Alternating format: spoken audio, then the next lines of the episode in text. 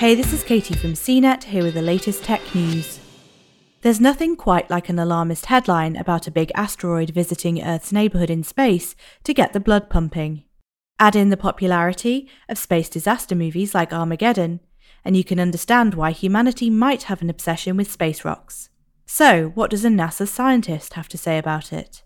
NASA released a short video on Wednesday with scientist Kelly Fast, an asteroid expert, working on planetary defense, answering the pressing question Will an asteroid ever hit Earth? Fast had a quick response. Yes, asteroids have hit Earth over the course of its history, and it will happen again. But don't panic, it doesn't happen very often, and we're getting better and better at spotting and tracking potential threats. Bits of space rock and dust are constantly bashing into our atmosphere, giving us spectacular meteor showers to enjoy.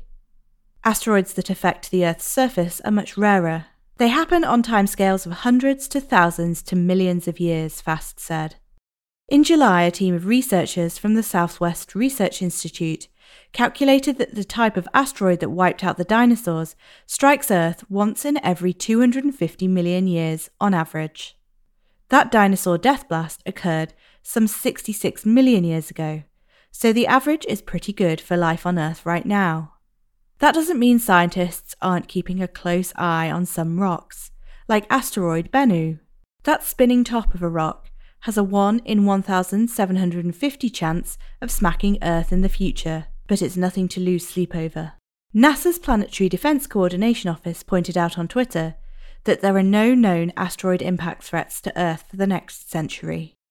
For more of the latest tech news, visit cnet.com.